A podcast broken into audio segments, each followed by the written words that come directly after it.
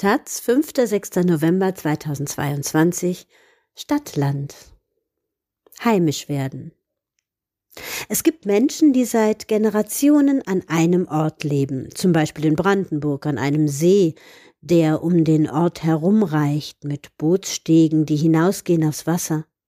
Solche Menschen haben Namen, die sich wiederfinden auf den Kriegsdenkmälern in der Dorfmitte. An sie existieren Erinnerungen, die von ihren Nachkommen, von ihren Freunden, den anderen Dorfbewohnern gehütet werden. Diese Menschen leben in dem Dorf und sie sterben dort, und wenn ihre Häuser leer geworden sind, kann es sein, dass andere einziehen, Fremde, die von außen kommen, vielleicht aus Berlin. Die kaufen das Haus, in dem die Vorbesitzer so lange gelebt haben, und stoßen überall auf Spuren eines Lebens, das sich zwischen diesen Wänden abgespielt hat, an denen noch die alten gemusterten Tapeten kleben. Geht das überhaupt? In so einem Haus heimisch zu werden? Trautchens Heim Die Generation der Kriegskinder nimmt Abschied. In ihre alten Häuser auf dem Land ziehen nun Millennials ein. Doch wie kommt man an in einem Haus mit über hundert Jahren deutscher Geschichte, wenn in der eigenen Familie Wurzeln schlagen noch nie möglich war? Eine Geschichte über Heimat, das Leben und das, was immer an seinem Ende steht. Aus Kablo Olga Henschel Im ersten Sommer, den Trautchen nicht mehr erleben darf, fahren die Vögel die gesamte Sauerkirschernte ein. Zum ersten Mal begegnet sie mir in den Kleingartenparzellen von Marlies und ihrer Schwester, die hinter dem alten Dorfkern liegen und in einer Sackgasse aus Seeufer enden. Den Zaun, der die beiden Grundstücke trennen sollte, haben die Rentnerinnen entfernt und stattdessen in der Mitte einen großen Gartentisch mit Wachstuch und Stühle aus Plastik aufgestellt. Ich stelle mich vor, wir sind die neuen Nachbarn. Haus an der Dorfkirche. Die zwei Frauen wissen sofort, um welches Haus es geht. Es gehörte ihrer engen Freundin. Sie erzählen mir über den Zaun ihres Kleingartengrundstücks unvermittelt. Wir haben versucht, es ihr schonend beizubringen, aber Trautchen wollte es bis zum Schluss nicht hören. Ihr Keller war zu feucht geworden und die Blumenzwiebeln, die wir zum Überwintern dort lagerten, verschimmelten. So ging das schon seit Jahren. Jeden Frühherbst fing Trautchen mit ihren liebgemeinten Angeboten an, es sei doch so viel Platz im Keller und auch im Haus. Das ganze Haus habe ja leer gestanden. Das Haus mit dem feuchten Keller gehört jetzt uns. Wir, das sind zwei mehr oder weniger junge Millennials, geboren in den 80er Jahren, und unsere beiden Kinder. Das Haus steht in Kablo, einem kleinen Dorf südöstlich von Berlin. Dieses Haus war das letzte Zuhause von Trautchen, Jahrgang 1936. Trautchens eigentlicher Name war Gertraud, aber so nannten sie nur Fremde. Für alle anderen war sie Mutti, Oma, Trautchen. Eigentlich haben wir gar kein Haus gesucht. Wie viele Familien während der Pandemie waren wir es aber irgendwann leid, auf den Spielplätzen in Berlin an den Schaukeln anzustehen und zu warten, bis die Kleine mal dran ist. Und auch schon in den Jahren zuvor immer wieder die Frage, wie dem Berliner Sommer entfliehen mit seiner stehenden Gluthitze, dem Asphalt und den Hauswänden, die wie zusätzliche Heizpilze ihre Wärme verstrahlen. Was einst als ein vager Traum anfing, wurde mit jedem Lockdown, jeder Quarantäne eine Gewissheit. Wir brauchen einen kleinen grünen Flecken mit Luft als Zufluchtsort. Vielleicht ein Wochenendgrundstück? Vielleicht sogar in Seenähe? Im wasserreichen Umland von Berlin ist das kein allzu vermessener Wunsch. Dann flatterte eine Anzeige über ein Immobiliensuchportal ins E-Mail-Postfach Sie setzte uns freundlicherweise davon in Kenntnis, dass wir ein Haus wollen. Nicht irgendeines, sondern diesen Altbau. In Kablo. Mit Ochsenblutdielen, einem winzigen Garten mit nur zwei Obstbäumen, Apfel und Sauerkirsche und einem ehemaligen Stall, dem man seine einstigen tierischen Bewohner noch deutlich anriecht. Weil Cablo ein kleines Dorf ist, wissen alle, wie viel wir für das Haus bezahlt haben. Die meisten Nachbarn fragen zuerst, wann zieht ihr ein? Wir sagen, nach der Sanierung. Dann fragen sie, seid ihr Berliner? Und wir sagen, ja. Obwohl der Vater meiner Kinder Israeli ist und ich mit neun Jahren aus Kasachstan nach Deutschland gekommen bin. Streng genommen sind wir beide nicht mal Deutsche.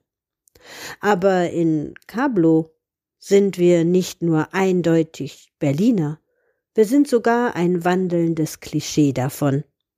Junge Leute, die Brandenburger Häuser kaufen, deren Sanierung sich die Brandenburger selbst nicht mehr leisten können und damit die Häuser ebenfalls nicht. Auf das Berliner in einem Brandenburger Dorf sein, waren wir vorbereitet. Worauf wir nicht vorbereitet waren, in die Fußstapfen von Trautchen zu treten und uns in über hundert Jahre deutsche Familiengeschichte einzureihen.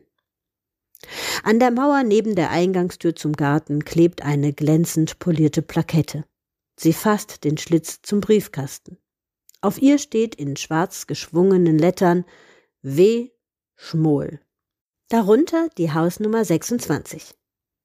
Der Name begegnete uns schon bei einem unserer ersten Spaziergänge durch das Dorf. Kablo ist ein Angerdorf.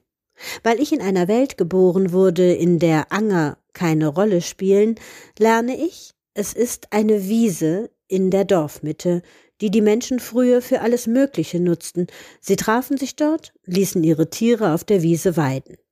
Auf der Angerwiese in Kablo stehen Ulmen, Eichen und Kastanien. Manche davon sind über 300 Jahre alt. In ihrer Mitte steht eine Backsteinkirche, fertiggestellt 1870, mit gebrannten Ziegeln aus der ortsansässigen Ziegelei, die heute eine Art Kulturzentrum ist. Fast alle Zimmer unseres Hauses haben Blick auf diese Kirche. Wäre sie nicht so erhaben gestanden, hätten wir das Haus vielleicht nicht gekauft. Dabei glauben wir gar nicht an den Gott, dem sie gewidmet ist. Ich denke, diese Kirche hat überlebt. Das Deutsche Kaiserreich, die Weimarer Republik, die Nationalsozialisten, die DDR. Trautchen. Sie wird auch uns und unsere Kinder überleben. Am Chor des Kirchenschiffs steht ein pfahlförmiges Denkmal aus Stein. Darauf zu lesen Namen von Menschen aus Kablo, die im Ersten und im Zweiten Weltkrieg umgekommen sind. Dreimal steht der Name Schmohl dort. Otto 1914, Hermann 1915 und Karl 1916. Zwei Monate nach dem Termin beim Notar zum Unterzeichnen des Kaufvertrags erhalten wir den Grundbuchauszug. Dort sind die Vorbesitzer des Hauses vermerkt. Was das Kriegerdenkmal angedeutet, bestätigt uns der Grundbuchauszug. Das Haus hat schon immer der Familie Schmohl gehört. Seit über hundert Jahren lebten in diesem Haus Menschen einer einzigen deutschen Familie.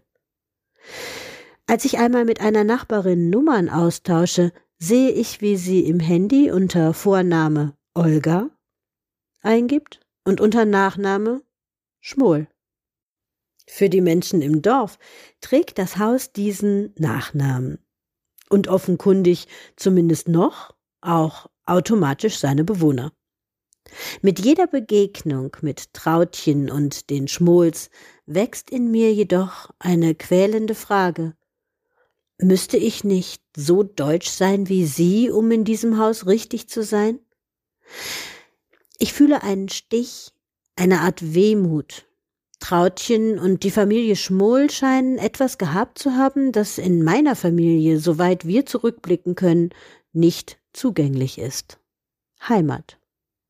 Trautchen ist die gleiche Generation wie meine Großeltern, die ebenfalls in den 1930er Jahren geboren wurden.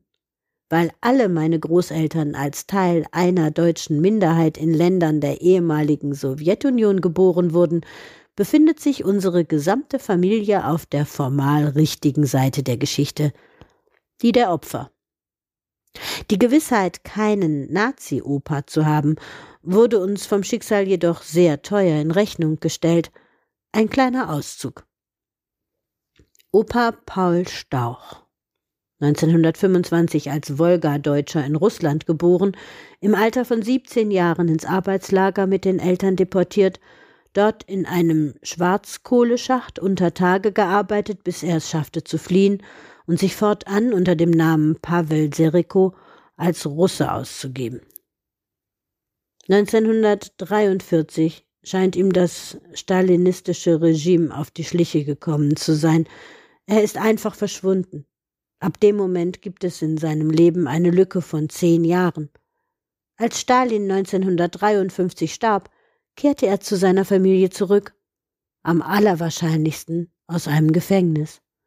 Dieses Geheimnis hat er für immer für sich behalten.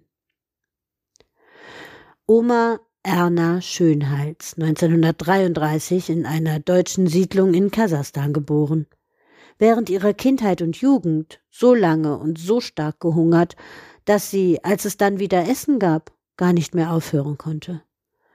Das ständige und reichhaltige Essen führte zu Diabetes, der wiederum dazu, dass ihr erst ein Bein und dann ein zweites Bein amputiert werden musste. Mit beiden Beinen lag ihr Rekordgewicht bei 113 Kilogramm bei 1,55 Meter Größe. Opa Eduard Henschel 1930 in Wolhynin in der Ukraine geboren, die schlimmste Hungersnot der sowjetischen Geschichte, den Holodomor, überlebt, nur um 1941 mit der Mutter und vier Geschwistern in Viehwaggons nach Kasachstan deportiert zu werden. Für die Strecke von über 4800 Kilometern hat der Zug über sechs Wochen gebraucht. Weil meine Urgroßmutter Gerda ihre fünf Kinder nicht ernähren konnte, überließ sie meinen Opa im Alter von sieben Jahren einem Hirten als Gehilfe. Oma Amalia Singer, 1933 im Baku in Aserbaidschan geboren, im Alter von acht Jahren nach Kasachstan deportiert. Ich erinnere mich, wie diese Oma versucht hat, mir von ihrer Not auf dem Transport zu berichten.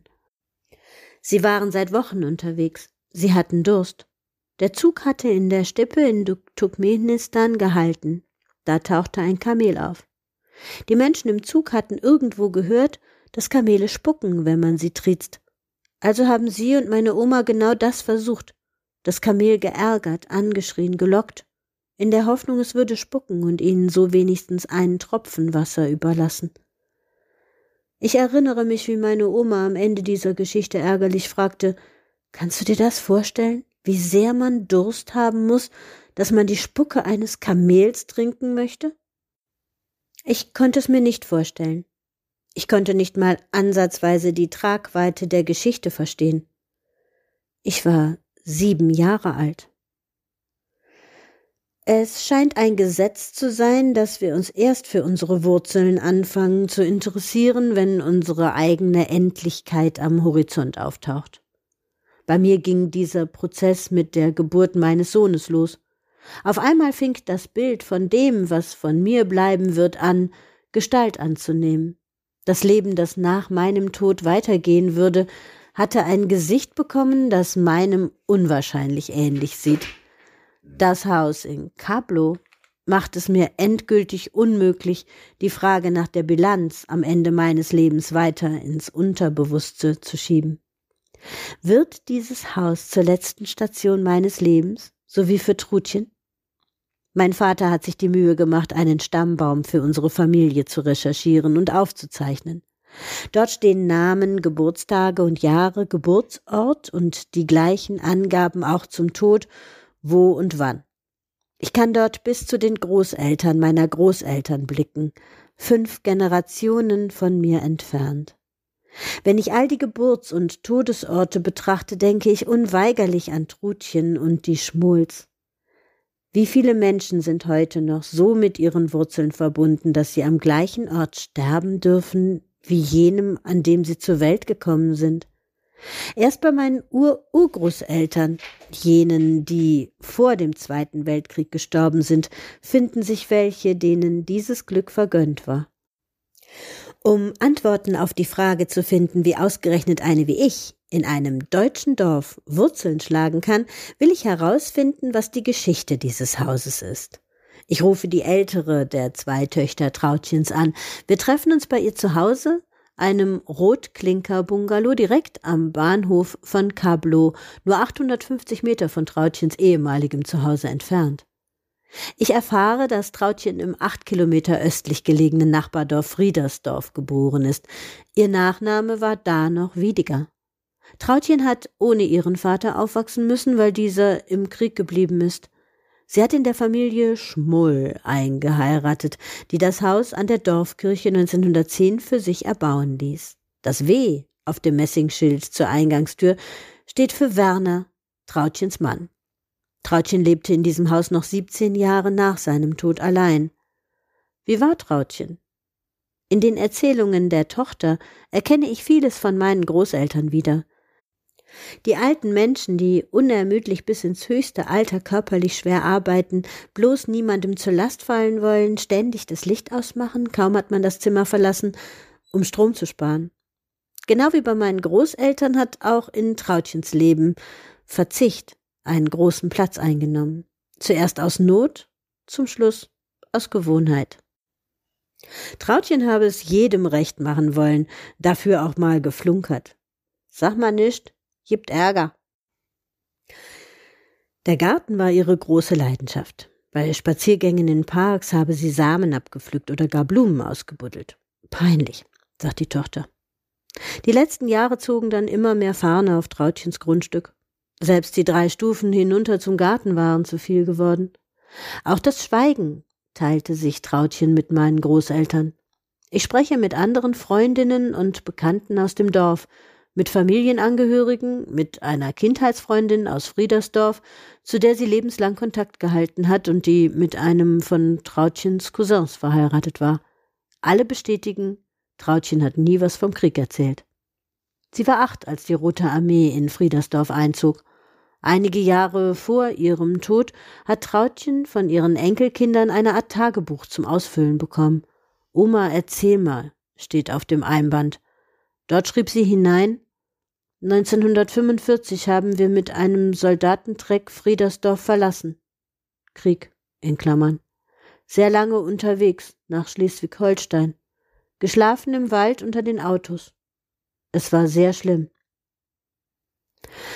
Nach Kablo habe Trautchen lange nicht ziehen wollen. Sie lebte mit Werner und ihren Töchtern im benachbarten Königs Wusterhausen.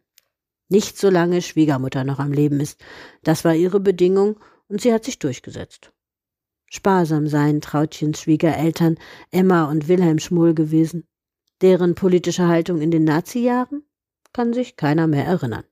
Was alle noch wissen, Selbstversorger, viel im Keller gesessen, da waren die Kohlenheizung und die Küche. Die gute Stube oben war nicht für den Alltag, nur für die Feiertage, Weihnachten allen voran. Die Schmulz waren über Generationen jene im Dorf, die den Ziegenbock besaßen. Wenn die Ziegen zum Decken gebracht wurden, sammelten sich die Kinder des Dorfes am Zaun, um zu verstehen, wie das geht. Kinder machen, wenn auch nur auf Ziegenart. Ihr erstes Kind, eine Tochter, haben sie früh an die Diphtherie verloren.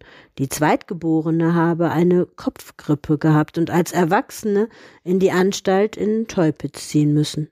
Am Ende blieb nur Werner, der nach der harten Arbeit auf dem Bau jeden Tag noch zur Mutter fuhr, um mit der Hausarbeit und den Tieren auszuhelfen. Von der DDR merkten die Schmulz nicht allzu viel. Für Emma Schmull, die viele Jahre Witwe war, bedeutete es schlicht weiterhin mit über 80 Jahren und gebuckelt, den schweren Handwagen zum Gemüseacker zu ziehen, mit Jauche hin, mit Rüben für die Nutztiere zurück. Im Februar dieses Jahres erhalte ich ein Päckchen, das ich kurz nicht zuordnen kann. Als ich es aufmache, sehe ich zuerst die Rechnung. 212 Euro. Rechnungssteller? Pumbären, Bärenklinik. Die Rechnung hatte ich schon im Herbst des Vorjahres beglichen. Bis zum Termin zur Einsendung hieß es dann noch drei Monate warten.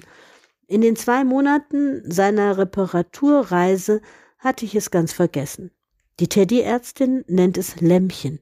Meine Familie war sich aber schon immer sicher, dass es ein Ziegenkind ist. Es heißt genauso Kosuljonok, Zicklein auf Russisch. Gekauft in der Sowjetunion von meiner Großmutter Erna in den 1990er Jahren, in einem Container von Kasachstan nach Deutschland gereist. 212 Euro für ein Kuscheltier, das ich nicht mehr bekuscheln werde. Steht nun auf meinem Schreibtisch und zeugt davon, dass mein Gefühl des Fremdseins vielleicht nie endgültig verschwinden wird, weil ich aus einer Welt stamme, die es nicht mehr gibt. Trautchen ist erst im Alter von 59 Jahren nach Kablo gezogen. Sie muss sich hier am Anfang ebenfalls fremd gefühlt haben, aber sie hatte Heimat gefunden über die Verbindung zu den Menschen im Dorf, erzählt mir ihre Familie. Am Ende ging alles ganz schnell und unerwartet. Ein harmloser Routineeingriff, sagten die Ärzte, Komplikationsrate unter fünf Prozent. Die Bauchschmerzen nach der Gallenblasen-OP gingen aber nicht weg. Am Nachmittag nach der Entlassung wünschte sie sich noch Grießsuppe zur Stärkung. Ein Kindheitsessen. Es war ihr letztes. Was bleibt von uns nach einem abgelebten Leben, wenn das Gedächtnis an uns selbst erlischt? Je mehr Menschen mir von Trautchen erzählen, desto mehr fällt auf, dass vor allem der Anfang und das Ende ihres Lebens erinnert werden. Trautchens Kindheit ist, so wie für uns alle am Ende, vor allem eine Geschichte, die sie über sich selbst erzählte. Diese Geschichte hat Trautchen an ihre Nachkommen weitergegeben. Das Ende ihres Lebens, ihre letzten Jahre, ist das, was Trautchens Freunde, Familie und Nachbarinnen noch eindrücklich vor Augen haben. Zwischen diesem Ende und dem Anfang ihres Lebens scheint Trautchen, genau wie ich jetzt und andere junge Eltern, auf der Autobahn aus Arbeit, Kindern und Haushalt unterwegs gewesen zu sein. Ich habe kein Foto von Trautchen zu sehen bekommen, aber das Bild, das ich von ihr habe, ist deutlicher als alles, was sich mit einem Klick auf Hochglanzpapier einfangen lässt. Aus den Filmen und den Büchern kenne ich die Einsamkeit der Alten. Aber dass sie noch mehr Einsamkeit hinterlassen, wenn sie gehen, das steht dort selten. Ein ganzes Dorf war mit Trautchen befreundet, sah ihr nach, nahm Abschied und trauerte und nennt sie immer noch liebevoll beim Kosenamen. Wir hatten ein Haus gesucht und stattdessen ein Dorf bekommen. Wir holen einen Schraubenzieher. Es dauert zwei Minuten, bis wir die Plakette um den Briefkastenschlitz loslösen. Bald wird da unser Name hängen und eine neue 26. Um Wurzeln in ihrem alten Zuhause zu schlagen, lassen wir Trautchen und ihre Familie Schmoll endgültig ausziehen. Olga Herschel ist Ärztin für Kinder- und Jugendpsychiatrie und absolviert ab November 2022 ihre Ausbildung zur Journalistin an der Deutschen Journalistenschule in München.